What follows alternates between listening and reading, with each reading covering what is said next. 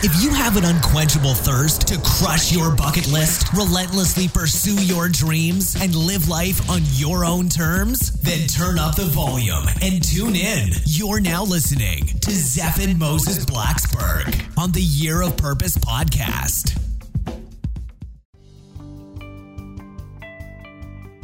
This episode of the Year of Purpose is brought to you by our brand new book, Life Rescripted Find your purpose and design your dream life before the curtains close. If you want to be the first in line to receive a free digital copy from me, all you have to do is head on over to www.liferescriptedbook.com to find out more. Hey everyone, this is Zephan Moses Blaxberg from the Year of Purpose podcast, and today I'm joined by Joseph Ranseth. And Joseph Joseph has been helping individuals and organizations start movements for over 15 years. He's been featured expert on national television, including Fox News, CBS, CTV, CBC, and more, in leading industry publications such as Adver- Advertising Age, and has been recognized several times by the Huffington Post for using social media to inspire the world. Whether in his best selling book, on the TEDx stage, as a keynote speaker, or a boardroom consultant, Joseph passionately and powerfully shares the principles of purpose driven marketing and transformational leadership in the digital age. And today he's joining us. How are you doing today? I'm doing well. I'm so excited to be here. Thanks for, for having me, Zephan. Yeah, no problem. Thanks for being here. And I know that we're going to get into a very interesting topic here because you know, for me, a big reason why I left my full time job to join the entrepreneurial world was I wanted to do something bigger. And I think that that's what a lot of our listeners are kind of tuning in for today is that they want to do something bigger than where they're at right now. And so a big thing that you talk about is creating a movement. Um, and you know, I I thought that I would find that in the entrepreneurial world, and after about three years in my job or my business, I kind of saw it as a job because I wasn't making as big of a difference as I really wanted to. And so that's kind of where the year of purpose started for me. And, and you know, now we have a podcast with tons of listeners all over the world. So maybe um, start with us a little bit about how you got to where you are and, you know, what it really means to you to build a movement.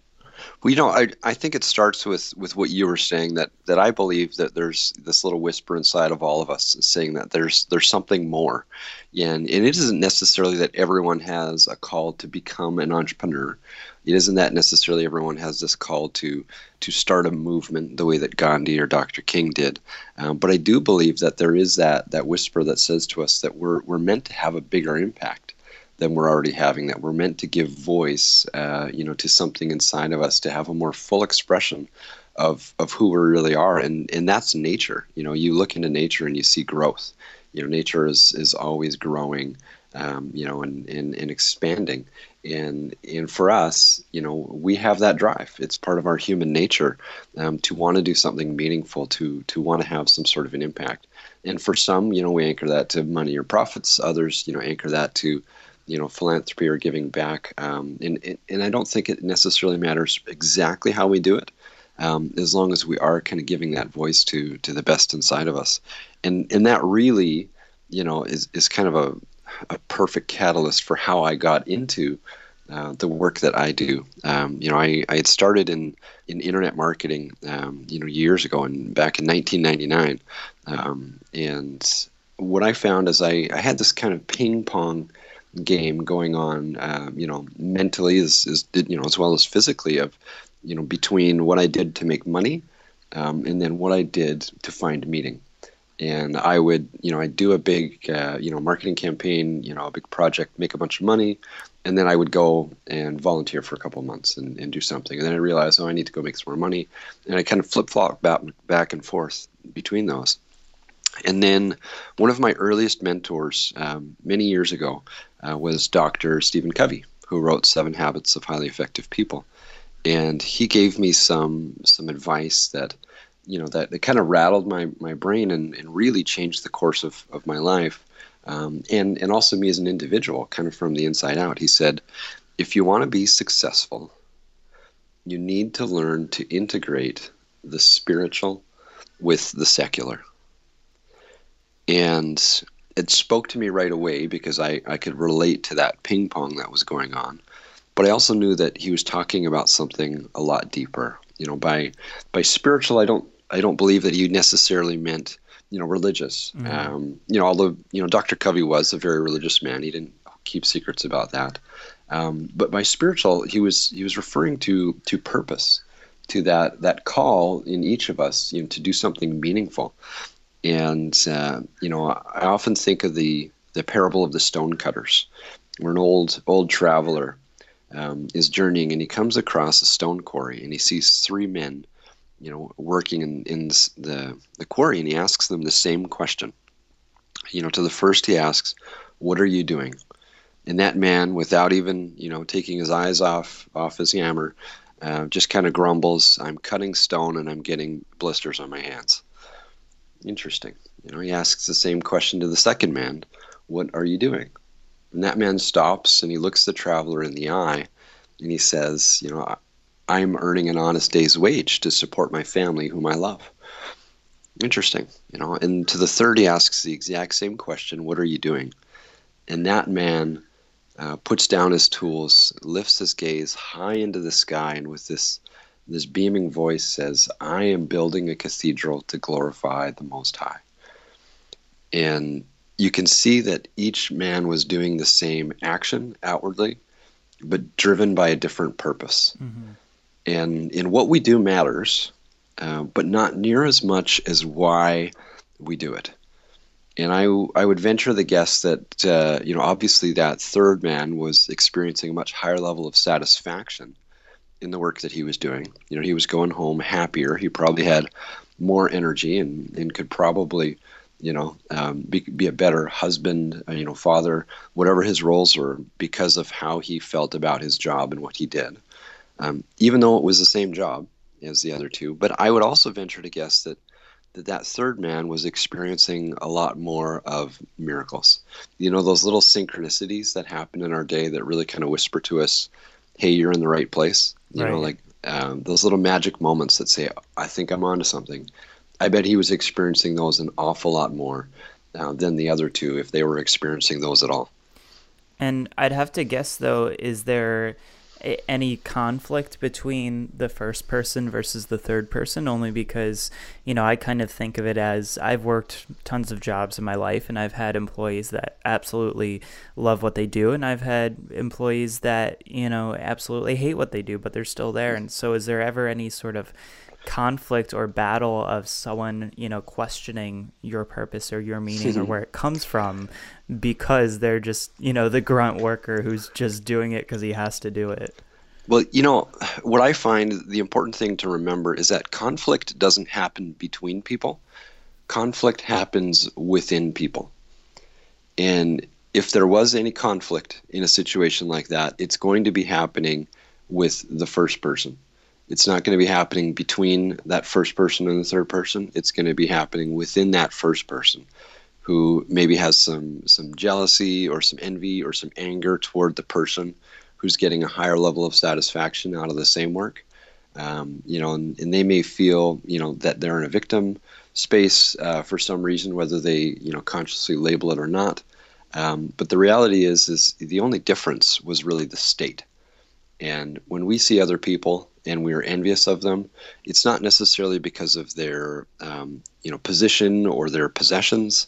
It's because of the state that we see them in. That they are what we perceive to be you know happier in a better space. You know, uh, we think it's the money that they have or the fancy car or the big house, but really when we think of why we want those things, it all comes back to we want that you know millions of dollars because of how we think it will make us feel the state it will put us in. Right and despite what we think it's usually not the true side of things. And you know even if we were to get that uh, you know we certainly wouldn't be as happy as we thought we would be. Um, yeah. you know it's kind of like how the lottery winners always you know end up going bankrupt you know a few years after they win the lottery. Um, so kind of circling back real quick, you mentioned you know this sort of miracle experience, and uh, I thought I'd share that the other day uh, I had a race with my rowing team, and we get there, and this is actually my first real race, so it's a big deal. I'm pumped up inside, and we get our bib numbers, much like you would get for a half marathon. and my particular bib number actually had my lucky number on it. It was the number of my youth group chapter that I was in when I was a kid, that I volunteer with now, and very important number in my life. And I saw that as kind of a smaller miracle or a sign that, you know, I'm in the right place at the right time doing the right thing, and that this is everything that I could ever ask for. And that was a very unique experience, but I think oftentimes people miss out on that because they're not in the right mindset or they're not present. Mm-hmm. And so I'm curious to hear from you, you know, in this idea of creating a movement, you know, how much does this require us to be present and actually aware of what's going on around us? You know, it, that's a really good question, and, and I think you really hit on on a couple of things that are that are really important there. Um, you know, one of them obviously is is staying present, uh, but the other is is choosing our beliefs. And you know, you could have, as you mentioned, saw that number and just dismissed it, um, but you chose, you know, an empowering belief at that that moment to say like, I take this as a sign that you know that things are things are in flow right now. You know, I, I'm choosing to interpret this in my favor, and that's really what um, you know, purpose-driven people do. You know, uh, studies have shown that people who think they're lucky end up having far more lucky experiences, um, and and they end up being happier as well. Uh, they capitalize on more opportunities, and you know, often we we kind of we look for the per- perfect circumstance to empower us. Um, when the reality is, is it's our belief, it's a, it's our state that really empowers us and can help us make the most of a situation. And it doesn't matter if our beliefs are true necessarily. Um, it, it, matters that they empower us. And I'm not saying that we should, you know, believe in things that are, you know, patently not true. But I'm saying, you know, that uh, when we, we choose our beliefs, we need to look at things and say, does this belief empower me? So when I was when I was a kid, you know, and played on the basketball team, I would generate this belief in my mind that I was Michael Jordan. Now that wasn't necessarily true, but it put me in a peak state and it helped me to play the game at a higher level and, and to to really stay in in flow and we can we can adopt that same thing. And that personal work really is you know uh, critical to starting a movement. I, I share you know the, the the blueprint of how gandhi and dr king started their movements. And, and i'd be happy to share that here. Um, but there it always comes back to there's also one other thing. Um, and part of what you're you're saying, you know, is is a component to that. That we we have to not only do the right things, we have to be in a certain space if we're going to make uh, things happen. So I want to jump into that in just a second here. Um, but one quick question before we get started on that is what prevents more people from starting bigger movements? You know, I, I when I originally was starting to write my book, Life Rescripted, I actually found that someone owns liferescripted.com. And I reached out to them, wanted to buy the website off of them because they weren't doing anything with it. And they said, Oh, well, it's been kind of this dream of mine to essentially create this movement. And it was, you know, 10 years ago and it never really happened. So, what is it first that's preventing people from doing this and then how do we get into the steps of the blueprint to actually make it happen yeah well you know there there are two two main things i think one is fear um, and and fear will come up in a couple of ways fear fear that will fail and look bad uh, or fear that we may actually succeed and, and not how not know how to deal with that um, and so but at, at the root there's fear i think the other thing that that stops people really is is ego or or selfishness. Um, and and I'll explain that a little bit more after after we go into the the blueprint. But you know, anytime I've seen you know people either um, have a lot of ambition or have really inspiring dreams, where it falls apart is one of those uh, two things that they they've got fear or they're selfish. Gotcha, gotcha. So let's jump into the three steps here and uh, let's learn a little bit about what it takes to start a movement. Yeah, well, you know, if if you look at all of the great leaders throughout history who who have started these movements, um, in particular, I love you know Gandhi and Dr. King because um, they're particularly relevant um, to us. But they all had three things in common, um, and and this is kind of a simplification. We uh, you know, but we'll go through it at a, at a high level at this point. But um, they all had first a big idea And by big idea, I don't mean that uh, Doc Brown, whoa, Marty, I've got it. You know, I'm not talking about that that eureka moment. It's big in that it's bigger than ourselves. Um, it was bigger than any one individual. Um, you know, so it was it was a big idea, transcended an individual. Um, what also makes a big idea a big idea is that it's something that we're willing to live, and if needed, give our lives for. You know, it's that big that we can have that level of commitment for it. If you examine these ideas, they also um, are things that will bring people together and unite them um, that otherwise might have been divided. You know, it allows people to come together um, and to say we can unite in this and still celebrate their differences. A big idea is something that recognizes that our differences make us unique and should be celebrated. They don't need to divide us and, and we see that obviously in in some of the recent movements that we've um, you know either witnessed or or uh, read about. The other thing is that at a at a deep level, any of these big ideas are all in one way or another um, an expression of the universal truth that we are all one, that we're all connected. You know, and and they may express that truth to varying degrees, um, but it really touches on on that kind of core um, core truth that we're all in this together. Um, and you look at any any great movement, you know, will have that um, that component to to a big idea that will bring people together um, to labor for something bigger than themselves. The second thing, if you look at it, um, is a clear message. I teach uh, at the university and in one of my classes, I'll often put a slide up of Dr. King, and we all know the picture. Um, you know, he's standing there with almost 300,000 people, um, you know, uh, hearing him give his speech, and his arm is out. And I'll ask the students, I say, what is he saying? And everyone knows, and, and even without seeing the picture, you know, all the listeners probably know he's saying, I have a dream. Mm-hmm. You know, right? Everyone knows the message. Uh, very few people, um, I would wager, uh, who are listening right now know every word to that 16 minute and 21 second speech, but they know the message. They know it's I have a dream, and that his dream was that one day, um, you know, that his children would be judged by the content of their character, not on the color of their skin, and that children of all races, you know, could play together, um, you know, um, as friends. So we all know that that's the heart of the message. And in any movement, um, even any really, really great, you know, uh, marketing campaign or, or viral, um, you know, uh, social campaign, you know, will have, you know, clarity around the message so that when you share it, people get it.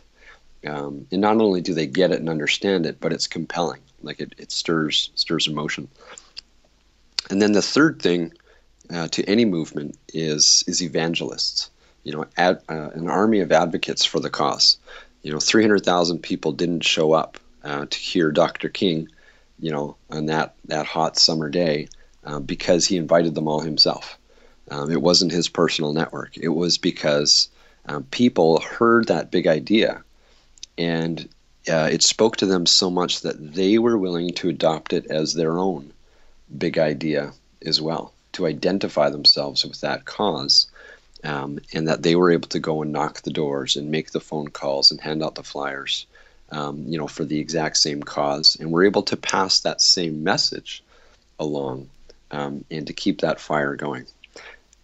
And so I, I think it's very important that last part there is to have other people that are willing to spread the word too, and that can be you know just as enthusiastic and jump up on stage like you can mm-hmm. because you know anybody can jump up and grab the microphone and start you know spewing uh, very enthusiastic commentary uh, but you know that doesn't mean everyone else is going to listen i think that we kind of do have this herd or group mentality where we have to see other people supporting it too before we're like oh hmm. okay maybe i'll start to listen to that yeah well, and you know what's interesting about that is it requires uh, a tremendous amount of, of inner courage, um, you know, and in, in inner strength, uh, both to lead as well as to join a movement like this. Because one of the other criteria, you know, for a big idea is it's something that we're willing to labor for without receiving credit,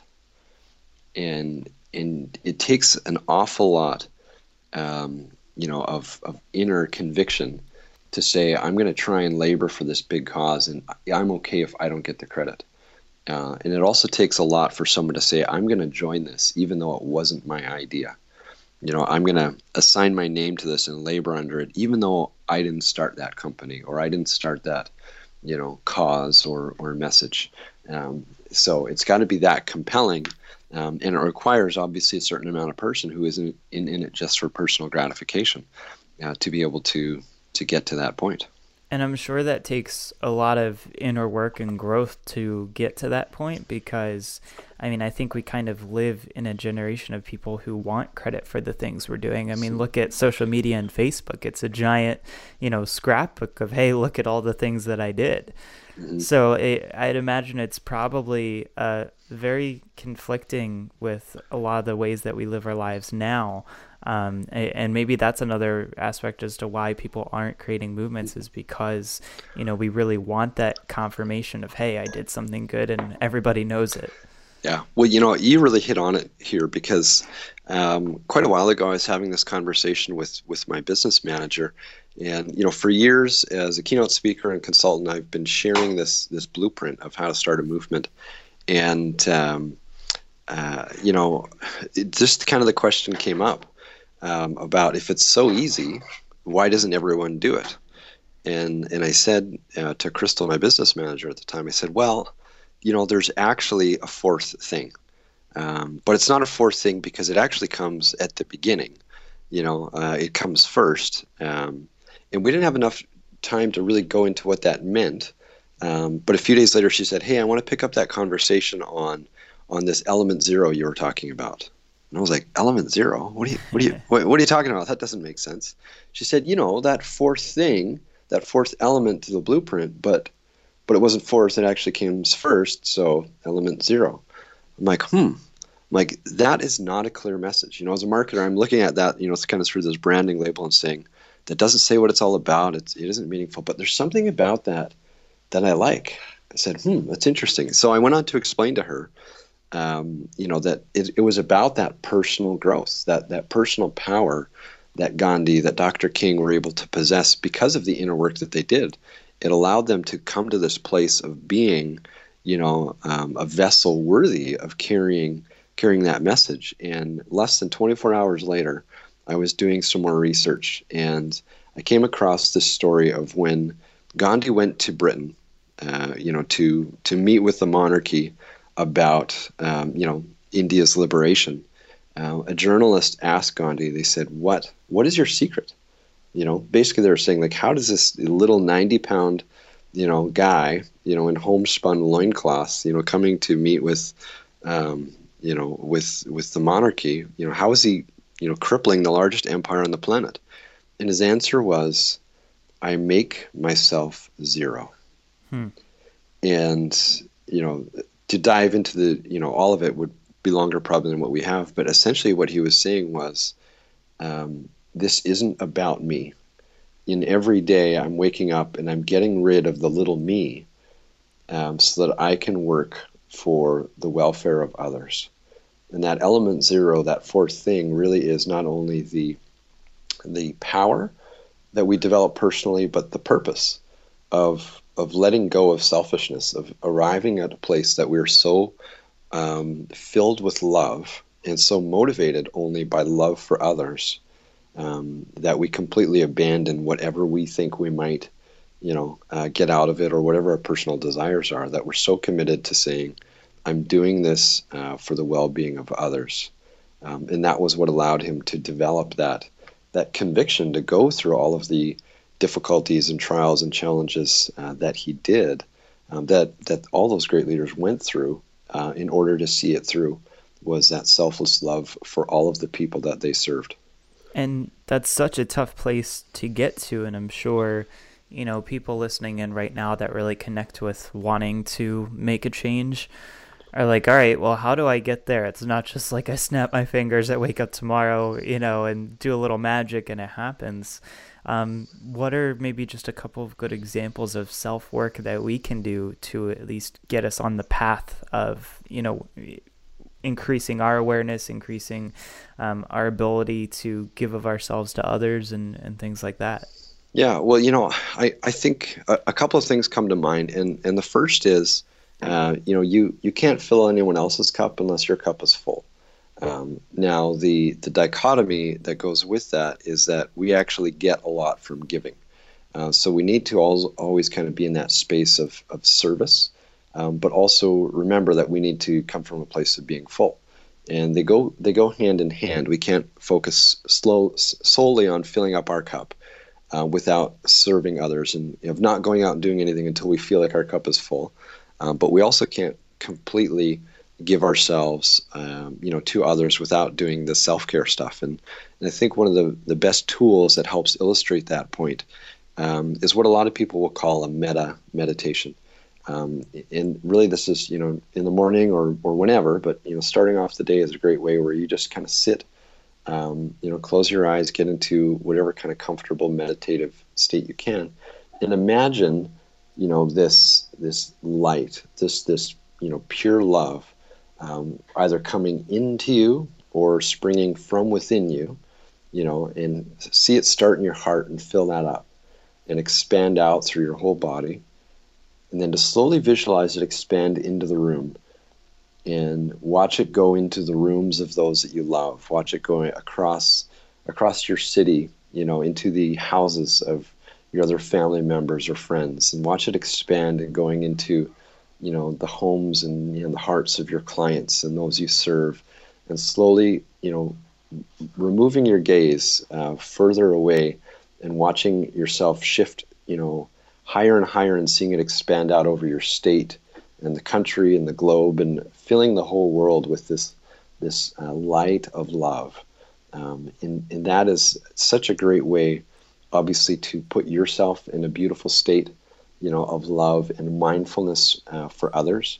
Um, but it's also a great way to anchor that throughout the day as we walk around. We're now thinking, how can I share love? How can I how can I give? And um, you know, one of the it sounds overly simple, but one of the most powerful tools, you know, when I'm working with, um, you know, clients, uh, you know, people that I'm coaching and so forth, is is this exercise to count throughout the day as you're going throughout the day. Count how many times you can ask the question in your mind or out loud if you're, you know, driving in your car or whatever. But ask the question, how can I serve others today? And just the simple exercise of trying to count how many times you can repeat that to yourself um, will be a very profound you know spiritual experience of realizing like wow so often my mind is tempted to go to you know thinking of that funny video i saw on youtube or worrying about my you know work or you know exams or you know whatever's kind of on our mind you know that we're preoccupied with ourselves um, and shifting that to saying how can i serve others um, is uh, it, it serves in so many different different ways, both at an intellectual, um, even down to a physiological uh, level. Um, it can profoundly transform us. And I mean, this is this sort of form of visualization and and awareness is something that you know even the best athletes use. You know, mm-hmm. before an Olympic lifter walks up to the bar, they're picturing themselves doing that, and you know they're I think that um, you know it's a very powerful experience that we still don't know everything about it, but it's great to see um, how that plays out in our physical life. You know, even though it's just a thought, it's just something in our mind. Um, mm-hmm. and so it's it's really brilliant and, and powerful stuff. And I want to thank you for for being here today and for sharing this. And uh, I'd love to share with everyone who's tuning in how they can learn more about you know what you do. I know that you have a TEDx talk that's out there, um, and uh, where they can find out more information about you. Yeah, well, I mean, josephranseth.com is a great place uh, to connect with me. There, I I have. Um, there's an opportunity you can download the blueprint, uh, you know, kind of this uh, how to start a movement. Um, so if you're interested, you can get that that manifesto. Um, also, I I love connecting, um, you know, one on one. So reach out to me by Twitter um, or on my Facebook page. Uh, it's just Joseph Ranseth uh, is my handle. Um, and uh, but you know, I I just am so passionate about um, this work because it really allows us to heed that call that each of us have that, that speaks to us on the inside that says there's something more? And we don't need to know it you know we need we don't need to be able to articulate it perfectly. Um, but you know being engaged in this type of work allows us to do that inner work that cultivates the best in us while also bringing more um, and bringing the best uh, you know service that we can to others, whether it's in a job or in some some higher cause. Um, so I've got a you know a number of great tools that I find that I share them um, you know on on the blog and so forth. Um, so I'd encourage people to kind of reach out and and to learn learn those steps of how to cultivate their own element zero. Absolutely, and any sort of uh, final words of wisdom or encouragement to inspire those into action. Yeah, you know, I think just you know remembering what the great Tony Robbins says is that emotion comes from motion. Um, and you don't have to see it all um, to get started. Um, just get into motion, um, start taking some action, and if you're still trying to find out what you love, just do a bunch of things. You know, just try different things. And um, you know, a lot of times we have this idea in our mind of what we think we'll love that oh my life would be great if this you know uh, when i graduate and i can do this job then i'll feel great. Um, but all of those are still at best speculation. We need to do with what we know makes us feel great um, and we know that when we're in the moment with it. Uh, so find things get in the moment get busy and then you know listen listen for those those little nudges and confirmations that say hey this feels good doesn't it? Maybe you're in the right place yeah, absolutely. Well, Joseph, this has been a great talk, and thank you so much for being here today and spending some time with me. And uh, definitely looking forward to keeping in touch. Uh, it's my pleasure to be here. Thanks so much, Zephan. This episode of The Year of Purpose is brought to you by our brand new book, Life Rescripted. Find your purpose and design your dream life before the curtains close. If you want to be the first in line to receive a free digital copy from me, all you have to do is head on over to www.liferescriptedbook.com to find out more. I've discovered what I think is the world's most effective process to design your path in life. It'd be a shame if I didn't share it. In Life Rescripted, you will discover the number one strategy for determining your life purpose and how you can start a new path today the 5X life hack rule for accomplishing your dreams and designing your life on your own terms five times faster, the ultimate solution for fear and how you can leverage it right now to make this year your best year yet, and so much more. Reserve your spot in line to get a free copy at www.liferescriptedbook.com, and I will see you in the next episode.